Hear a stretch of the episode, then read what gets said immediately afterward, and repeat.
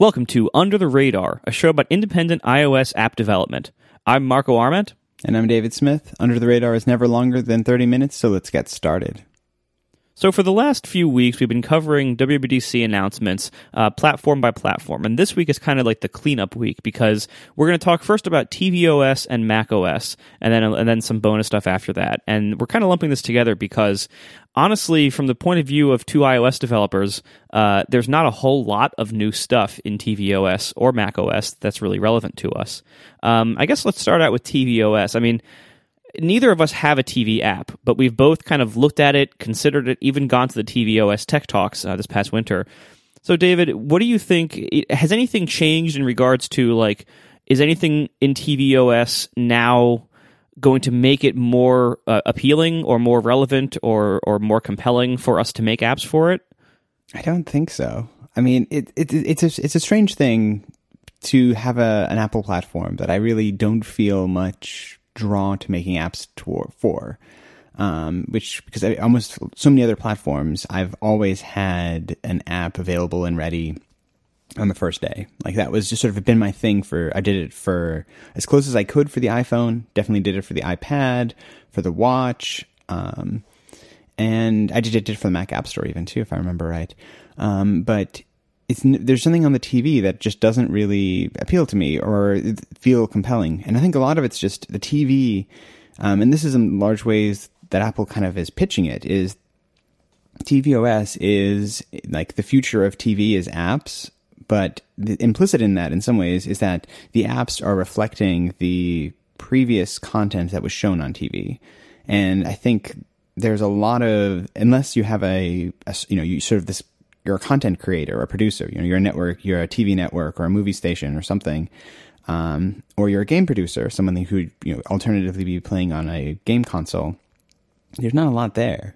Um, I mean, maybe I'm just not creative enough, and I think in general this has been borne out. Like I don't hear a lot of um, talk from about interesting uh, tvOS apps that aren't from networks, and largely it's just a slightly more convenient way to access content that you previously would have, have you know have access to some other way.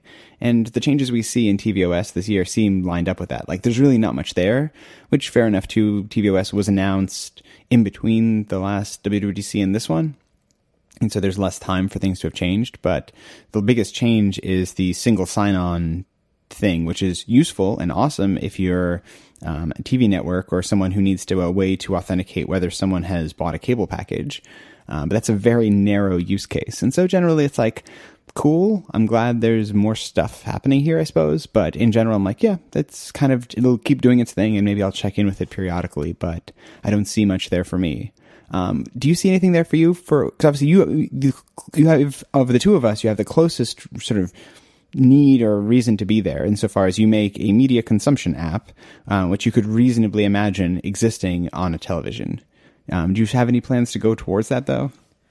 I I still am kind of waiting and seeing on that because you know I mean as you mentioned like it really does seem you know like when the TV first came out and when when we when we first were hearing that we were going to have access to make apps for Apple TV and there was going to be this new TV platform with this new crazy remote that you can't hold and everything I thought and a lot of people thought wow this is going to be really great you know, once we figure out stuff we we haven't even thought of before, like apps that that right now, as we think about it, you know, beforehand, it's like apps that right now we can't even consider that we haven't even thought of, and there's going to be something really cool that you can do on the TV now that we can put apps on it, and and I think so far that has proven not to be the case yet. Uh, that you know, so far we we as like an industry of of app makers and T- and Apple TV users, we really haven't figured out anything else to do on TVs than we weren't basically already doing before. Uh, you know, maybe now we're doing things better, and maybe we're doing things, um, you know, on different platforms. You know, like before there were no games on the Apple TV. Now there are games for it. Not a ton of them. They aren't all great, but there are games for it. Um, you know, but we're still basically using TV to watch video, maybe occasionally play some music and play games. Like that's mainly what people use their Apple TVs for. So as you mentioned, like if you're not, you know, watching video is is tough if you're if you're not a content owner.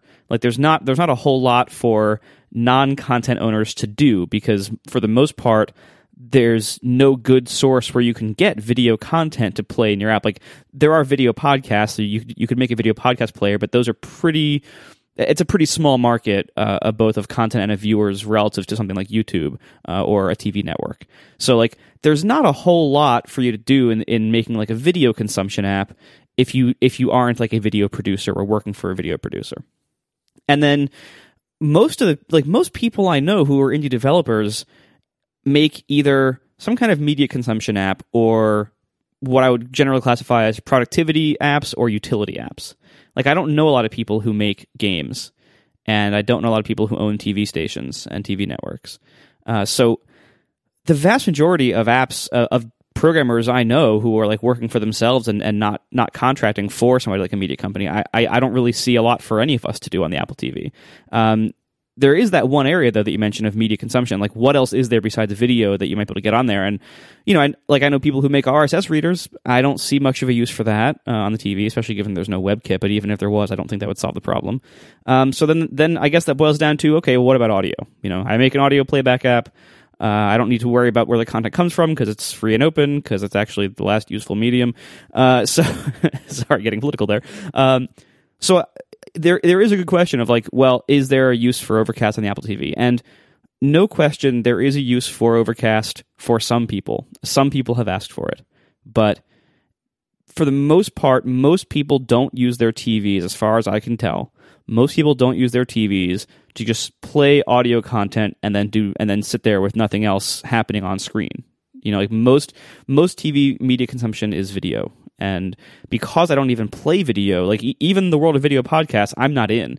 So because I don't even handle video at all, and I don't really intend to to change that, uh, I don't.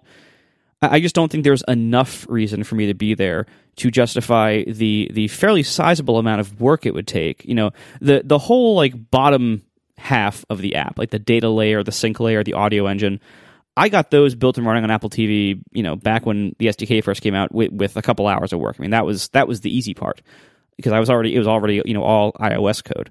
The hard part is the entire TV UI, which all basically has to be written from scratch. You you pretty much can't use any code, uh, or at least you can't use most code that you wrote for iOS on tvOS because things just work differently. They're structured differently. The input is completely different. Uh, the navigation is completely different. So y- you basically have to write the entire UI layer from scratch. And I I just I started doing it. I made like the login screen and stuff, and and after making login and registration and everything, and I was like, you know, I really am not enjoying this at all. And what's the benefit really going to be here? Like a podcast app has a lot of screens, way way more than you might think if you haven't built one. And yeah, I could just port over like a subset of functionality, but it doesn't really, I don't know. It doesn't seem worth it unless there's really strong demand.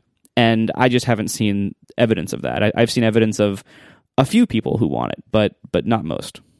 Yeah, and I think it's a tricky thing platform too, because I was even trying to imagine if they if Apple has likely sold more Apple TV fourth generations or Apple Watches, and my guess is they've sold more Apple Watches. Like, and that's even um, in and of itself a, relatively small and narrow audience, certainly compared to something like iOS, which where, it's you know it's just Im- immense and massive.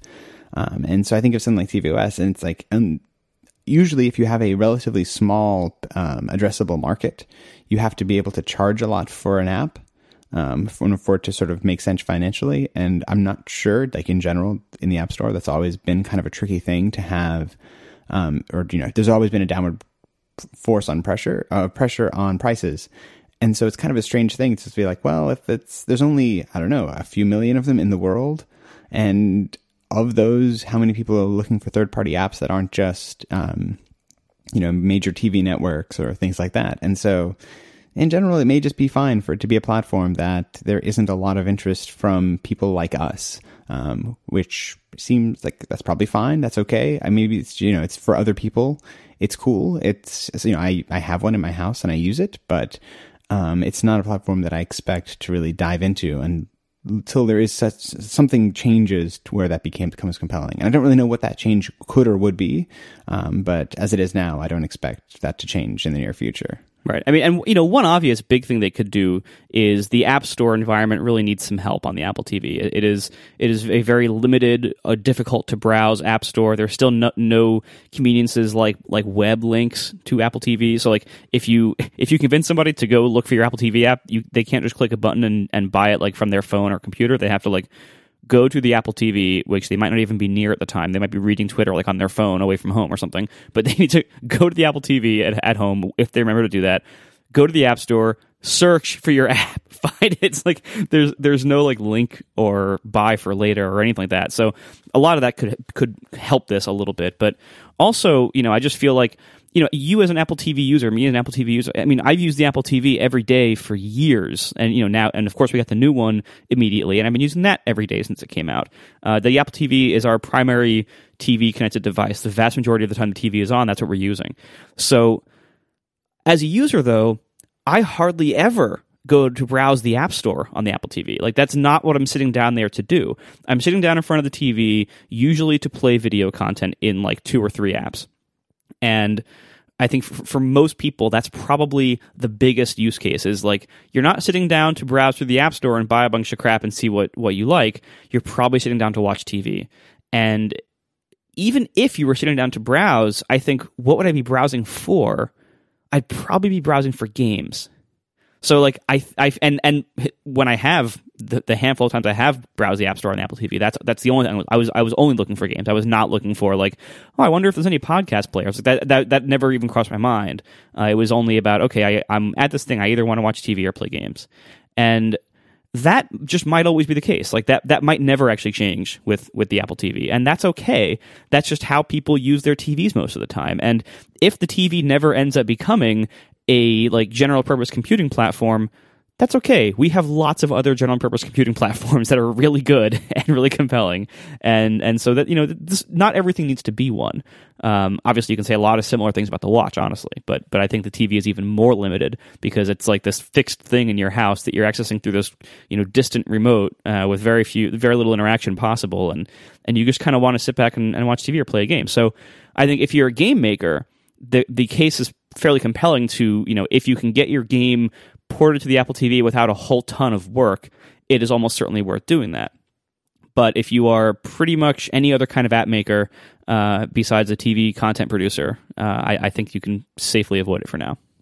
Our sponsor this week is Pingdom. Start monitoring your websites and servers today with Pingdom. Go to pingdom.com slash radar. You get a 14 day free trial. And when you use offer code radar at checkout, you get 20% off your first invoice.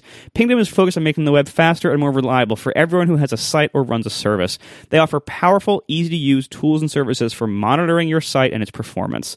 For example, you can monitor a server, a database, an entire website, and it's such a breeze to do it. They use more than 70 global test servers that emulate visits to your site, checking its availability as often as every minute, and they give detailed performance metrics. They can alert you when it's down after one minute.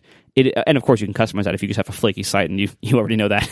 but they can alert you immediately, or after a certain period of downtime, or with certain thresholds being crossed, or if a certain string doesn't appear on the page, like a string saying everything's okay, or your footer, or whatever else.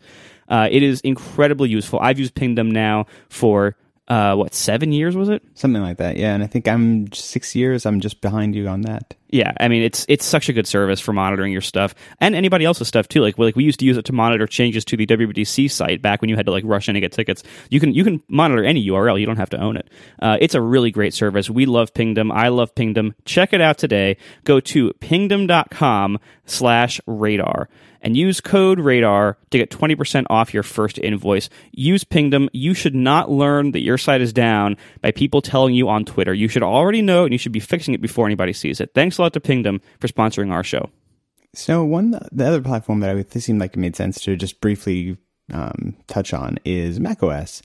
And it's macOS is an interesting platform insofar as I use it constantly, um, but I don't develop for it. I develop on it. And so there are a variety of interesting changes happening to macOS. Its name, it has a new file system, and it, there's a few other like sort of user facing things.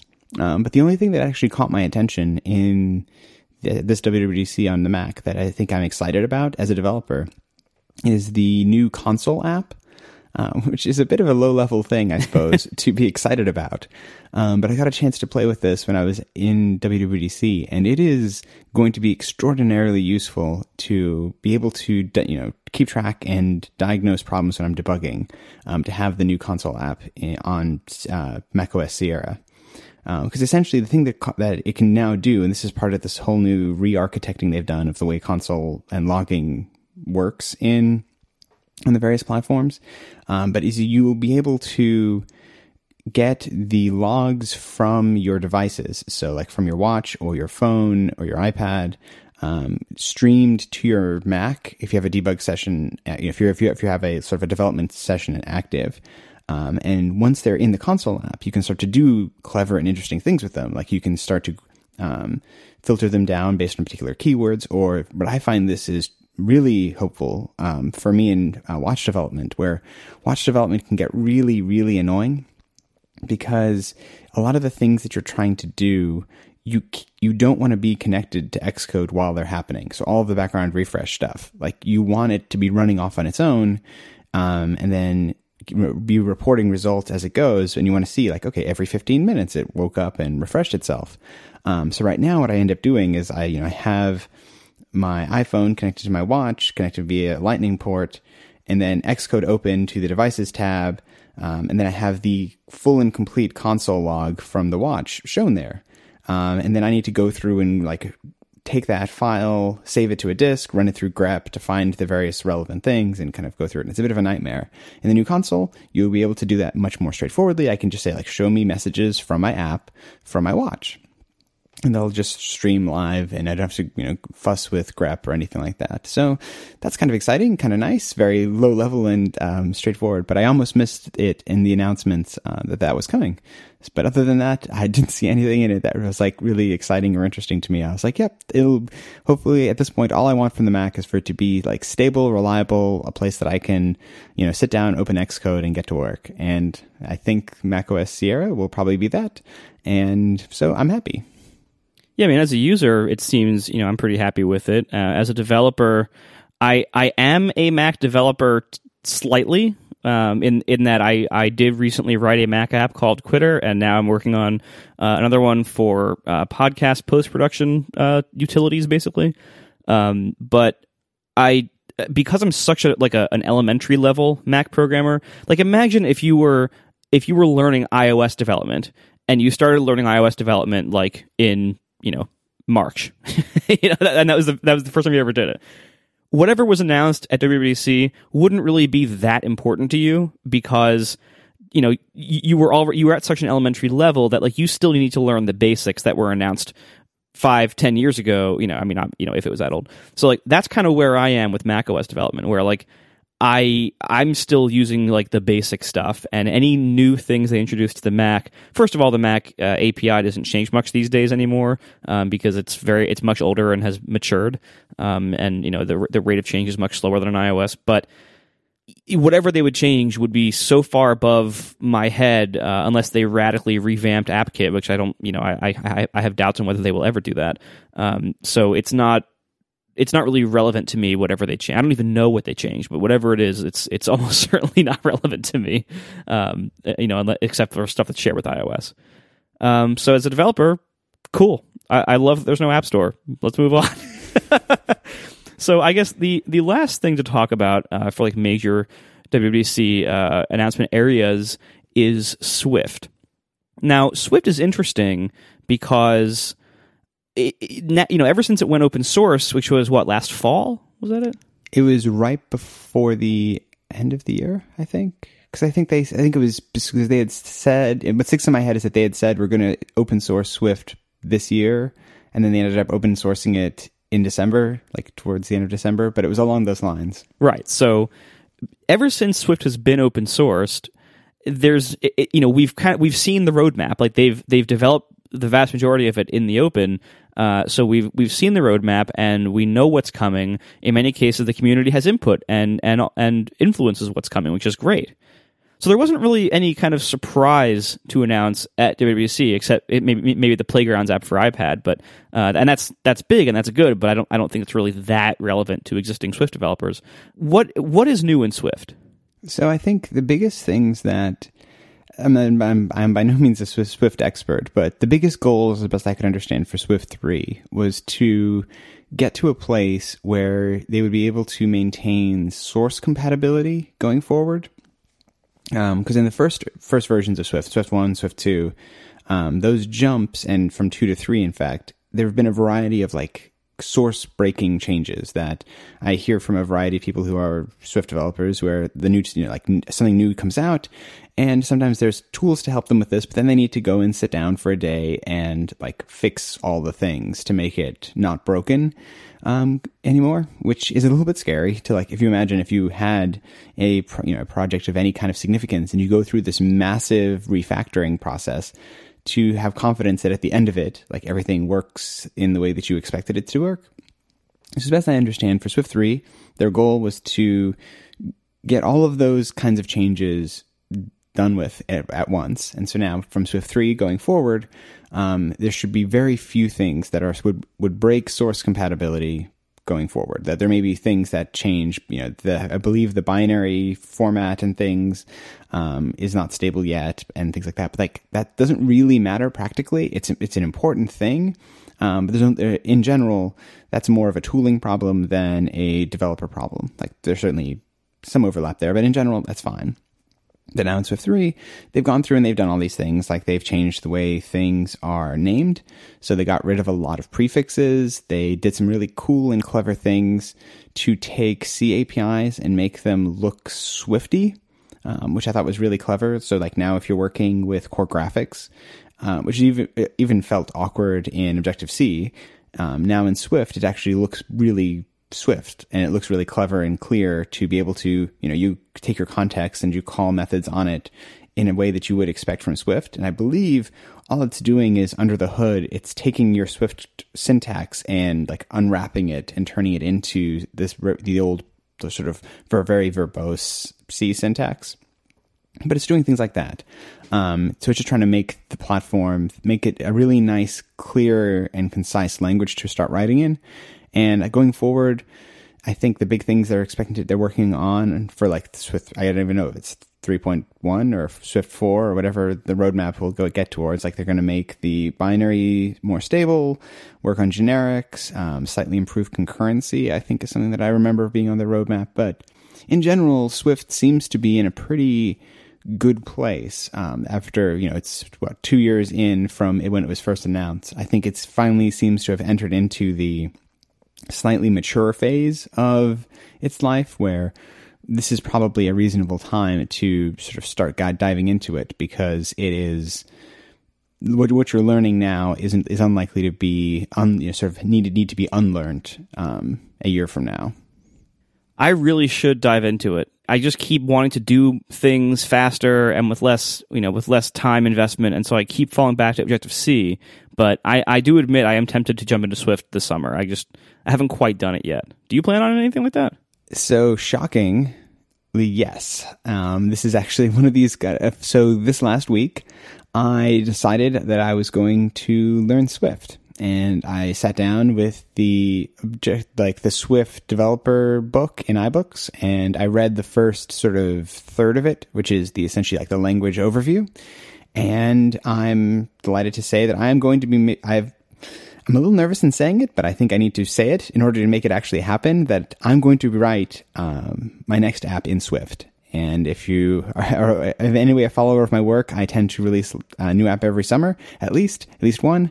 And so the next app I write is going to be in Swift. All right, congratulations! Earlier this uh, earlier this week, I think on Tuesday, I went and uh, went into Xcode, you know, file new project, and for the first time ever, changed the language drop down from Objective C to Swift. And so I've been spending the last few days just kind of digging into how I would actually write an app in Swift, and it's weird. It's taken a lot of like it's just this, there's this really strange feeling, and it almost makes me think of what I imagine people who switch to like try and learn a Dvorak keyback, uh, keyboard. Um, their experience where it's like it feels really familiar, like typing feels familiar. Um, but so like I'm writing Swift and it looks familiar. Like I know all the APIs. Like it's not like I'm doing something new that I had to learn. Like I know how UIKit works, I know how HealthKit works, I know how all these frameworks work, but I have no idea how to call it. And so I keep doing like I keep running off to Google and being like, how do I do this in Swift? How do I do this in Swift? And it's like keeps um, learning the syntax and exactly like all the idioms for it. Um, but overall, it's been pretty cool. It, it's it's an interesting language because I think ultimately Objective C is a better fit for my mentality um, than Swift is. I think I like Swift as a language, and I can see its utility. Um, but the thing that always that kind of frustrates me with it, at least so far, and I'm, I'm just certainly a, a, bit of a noob with it at this point, but is it seems to it values correctness um, higher than I would value correctness, which maybe makes me a bad programmer. But the way I think about a lot of things is, I you know, I don't, I don't write code that has these elaborate error checking things in it. Like I tend to do sort of like best effort and then just throw up my hands is sort of that the approach that I'll often take in my apps. And that's just the, the nature of the way that I program. Like I'm just, I go for qu- like quick and I'm experienced enough that I know how to not write horrible code that's going to be very problematic. And I mean, I would, this is the way that I built my apps. And if you look at my apps, I wouldn't think you would say that they're, you know, like poorly de- uh, poorly designed or created. Um, but in Swift, there's all of these things that you just have, you can't get around. Like everything has to be super correct and type safe and, um, the whole thing with optionals and like, is this nil or is it not nil? And you have to always check. Whereas in Objective C, I can be like, I know it's not, or I know that if it is nil, I don't care. And that, I, there's like a philosophical difference there that I have to kind of get, give into and be like, okay, no, it's fine that I have to be explicit about all these things um, which I imagine in a team environment would be huge. That you don't have all of this kind of like meta information that is just like stuck in my brain about how this function works because I'm the I'm the one who wrote it and I'm the only one who's ever going to see it. Um, whereas in, you know if you work in a team environment, it might be more important to have everything's you know like it's almost like self documenting in a way where all of the conditions and things have to be so much more explicit. Um, but overall, I like it. It's been weird.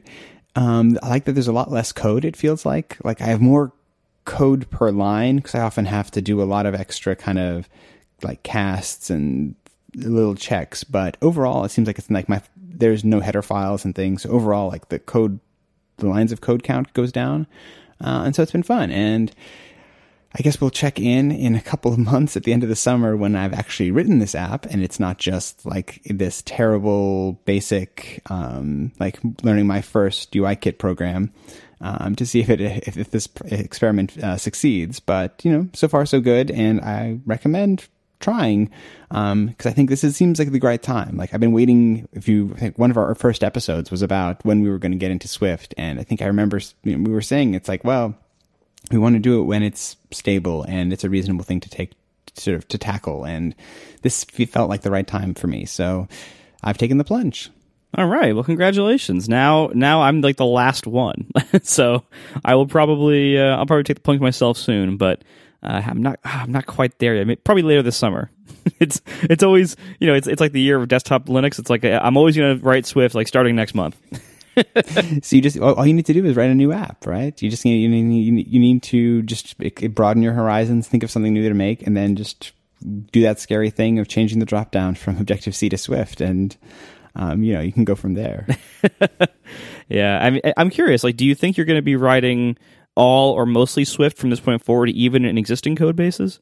I doubt it. I, I I expect to be writing Objective C in my existing products and Swift in my new things. I think is probably what I expect to do because it's the con- the like context shifting has been like the little bit I've done so far where I would like look at the way I did something previously in Objective C and then try and like Swiftify it.